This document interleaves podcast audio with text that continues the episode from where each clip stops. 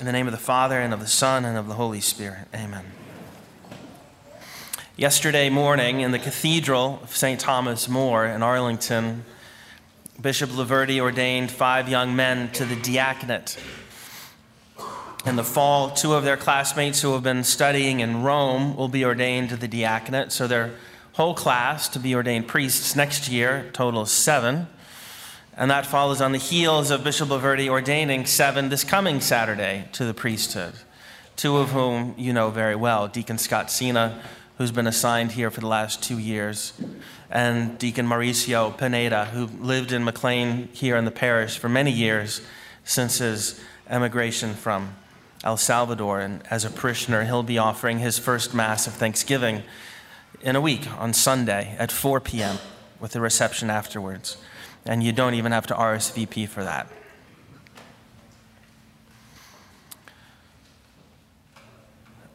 Obviously, I ask you to pray for them. Um, but in a very particular way, at the end of Mass, I'll, at the end of the homily, I'll ask you to pray for them because of what we're celebrating in the mystery of the ascension of the Lord. Our Lord went away but promised that he would stay with them. And he said that this would be a good thing. Not just a good thing for him, it, would, it was good for us. It would be. It has been good for us that he ascended into heaven. In our opening prayer, we ask the Lord to help us rejoice and give thanks for this that our Lord in his, in his bodily form is taken away from us. Why would we be grateful for that? Why be thankful? Consider a few particular ways in which our faith would be even that much more difficult if our Lord were still here in his regular bodily form. We sometimes too easily envy the apostles and wish that we had been there 2,000 years ago that we could have seen him and touched him. Maybe even like St. Thomas, probe the marks in his hands and his side, the badge of honor from the crucifixion. I'm not sure that envy is worth our, our effort. At the very least, we shouldn't envy or even imagine the desirability of our earthly existence continuing on as the apostles' earthly life would have continued on had our Lord not ascended into heaven. So, what are the things that would have been more difficult? It would have been very difficult for the apostles to appreciate the fact that at Pentecost, they were being visited by a divine person, the Holy Spirit not God the Son, not God the Father, but a divine person, God the Holy Spirit. If our Lord had been with them in the room when it, this was all happening, it would have only been understandable as simply something that Jesus was doing. His power on display.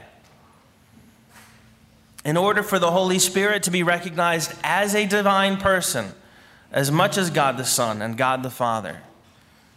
Jesus couldn't be there because the Holy Spirit came to continue what Jesus had done. In fact, to, to bring it to fulfillment. And among the things that the Holy Spirit accomplishes and fulfills is our Lord's promise that He will always be with us.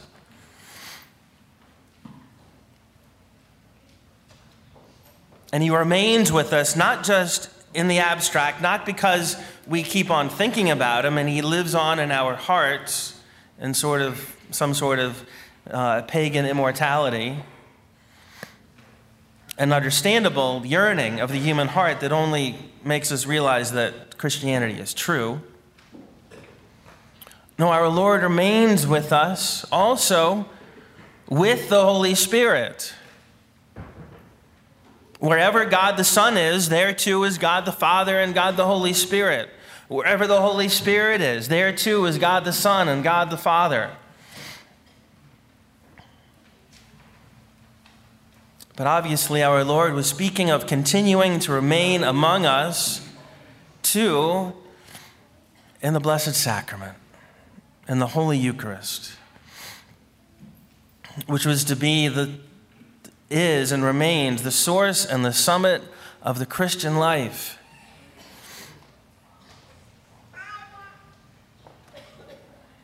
And how does the Holy Spirit fulfill that promise of Christ to remain with us? By working through bishops to ordain priests, and then working through those priests to consecrate the Blessed Sacrament.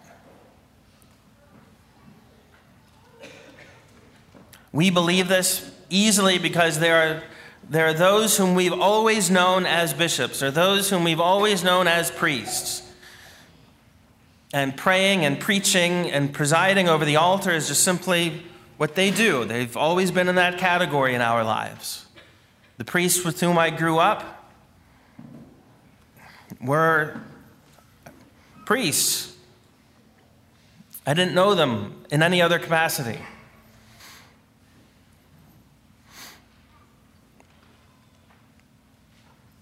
Our Lord needs us to trust Him that his promises will be fulfilled. Our Lord needs us to trust him that the Holy Spirit really is God, that these apostles really do govern us, that they really do wield his power, they really forgive sins, they really do ordain priests.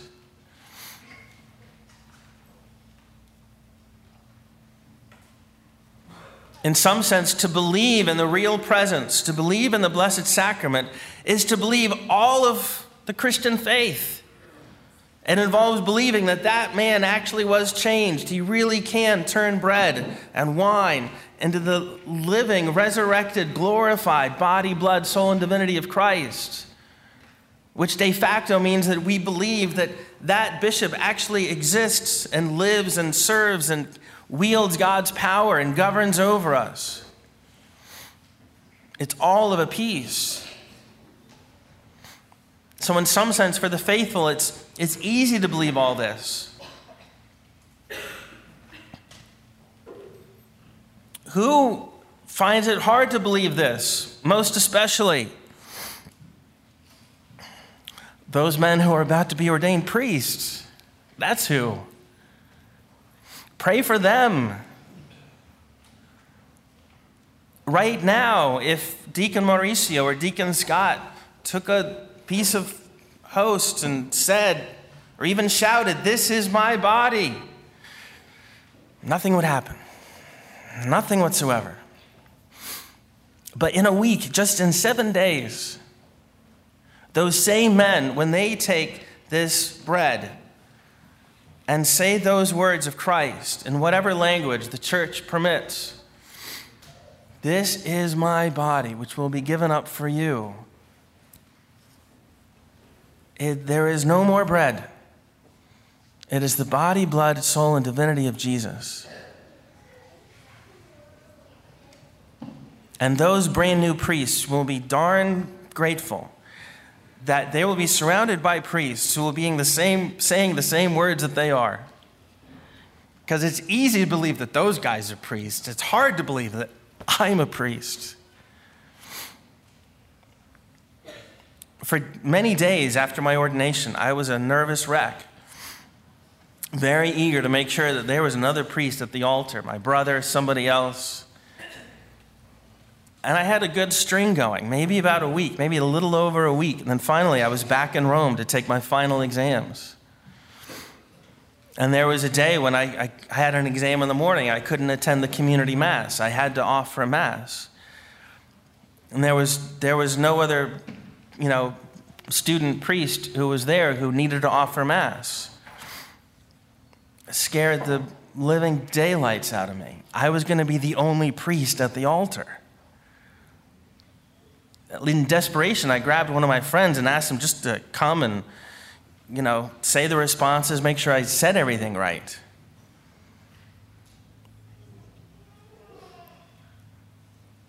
Pray that their faith grows.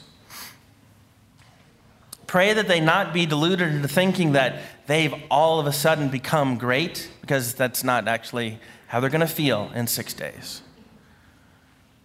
They're going to feel so pathetically unworthy that they will wince when you tell them, Congratulations. A totally unfitting way to greet a newly ordained priest. Maybe say thank you. Say God bless you. Say I'll pray for you. But congratulations doesn't fit the traumatic experience that will have just taken place. Pray that that overwhelming feeling of unworthiness turns into gratitude and humility. So that then effortlessly they do the will of God. And they continue to speak his words, not just the words of the sacraments at the altar, but the entire word of God. That they continue to proclaim it as the apostles did. The apostles didn't go out into all corners of the world saying, Jesus came into the world and it was in Jerusalem and it was a few years ago and you totally missed it.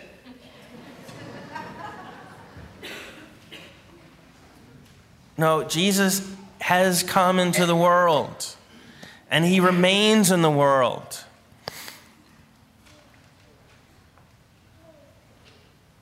And it's because of his ascension that it's even easier to believe that.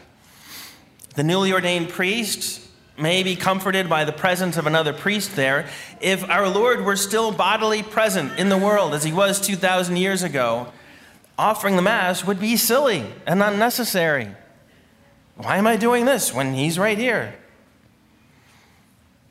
As much as World Youth Day is this big production, millions of people sometimes traveling all over just to be at that particular place at that particular time, imagine the insanity if our Lord were, were still bodily present in the world as he was 2,000 years ago.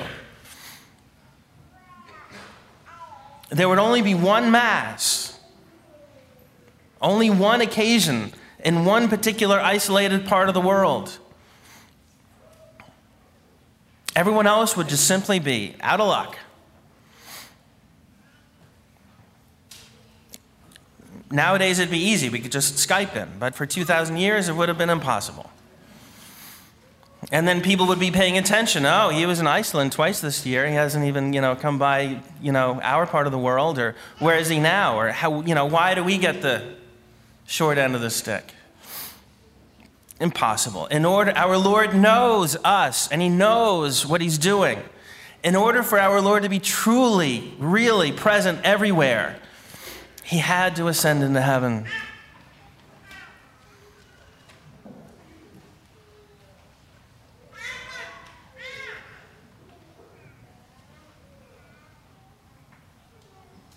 And so at this altar, I urge you to pray. And not only to pray for these young men about to be ordained priests, that their faith grow, that their decrepitude turn into grateful humility and generosity, and the willingness to become holy. But pray for yourselves too, that your faith grows and deepens.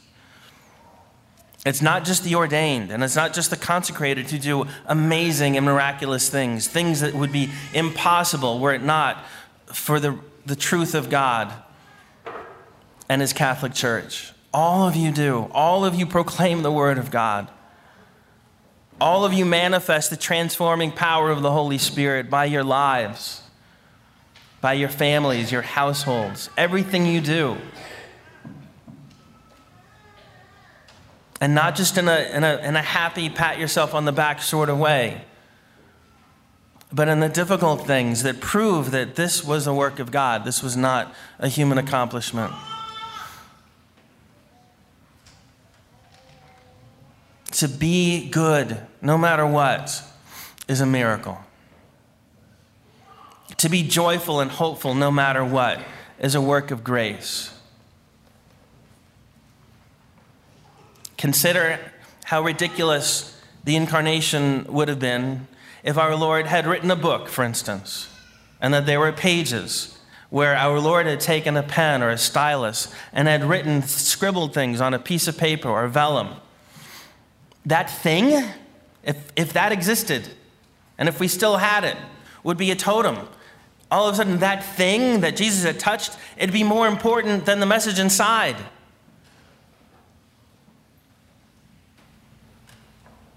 Our Lord didn't write a book, He scribbled in the dirt once. What did He do? He conveyed His truth to His apostles. And He left His remaining presence in the sacraments.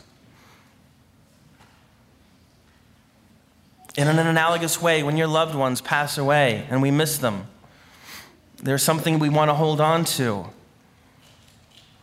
As human beings who are body and soul, it's not that simple. What is more permanent, what actually matters more, is what they did to you and to your soul. Did it leave a lasting impression? And what have you done with that? Have we learned from it? Have we continued that good work of God through that person? And if so, and possibly enough at a certain point in time, we will almost begin to be grateful that they left us. Not just because we look forward to being with them in heaven, if, please God, we get there ourselves, but because God forced us to grow in a way that would never have been necessary if they hadn't left us. That we grew in hope and faith and peace and charity in a way that would, would never have been, never have been needed.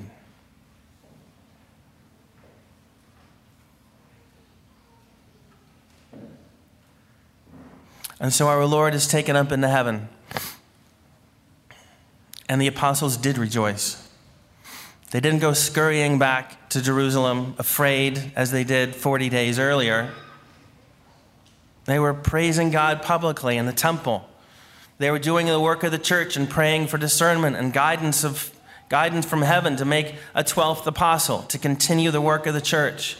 And were obediently waiting and praying praying because Jesus said to stay until they were clothed with power from on high. They were not afraid, they were grateful and joyful. Aware that the Holy Spirit would continue to teach them in continuity with what Christ taught them. And so, as we find ourselves liturgically in these intervening days, we can join them. The novena to the Holy Spirit between Ascension and Pentecost it's online. There are printed copies in the church lobby. Pray. Pray that our faith deepen. Pray that the faith of our future priests deepen. Pray that the world might come to know our Lord because of what He's written on your hearts. In the name of the Father, and the Son, and the Holy Spirit.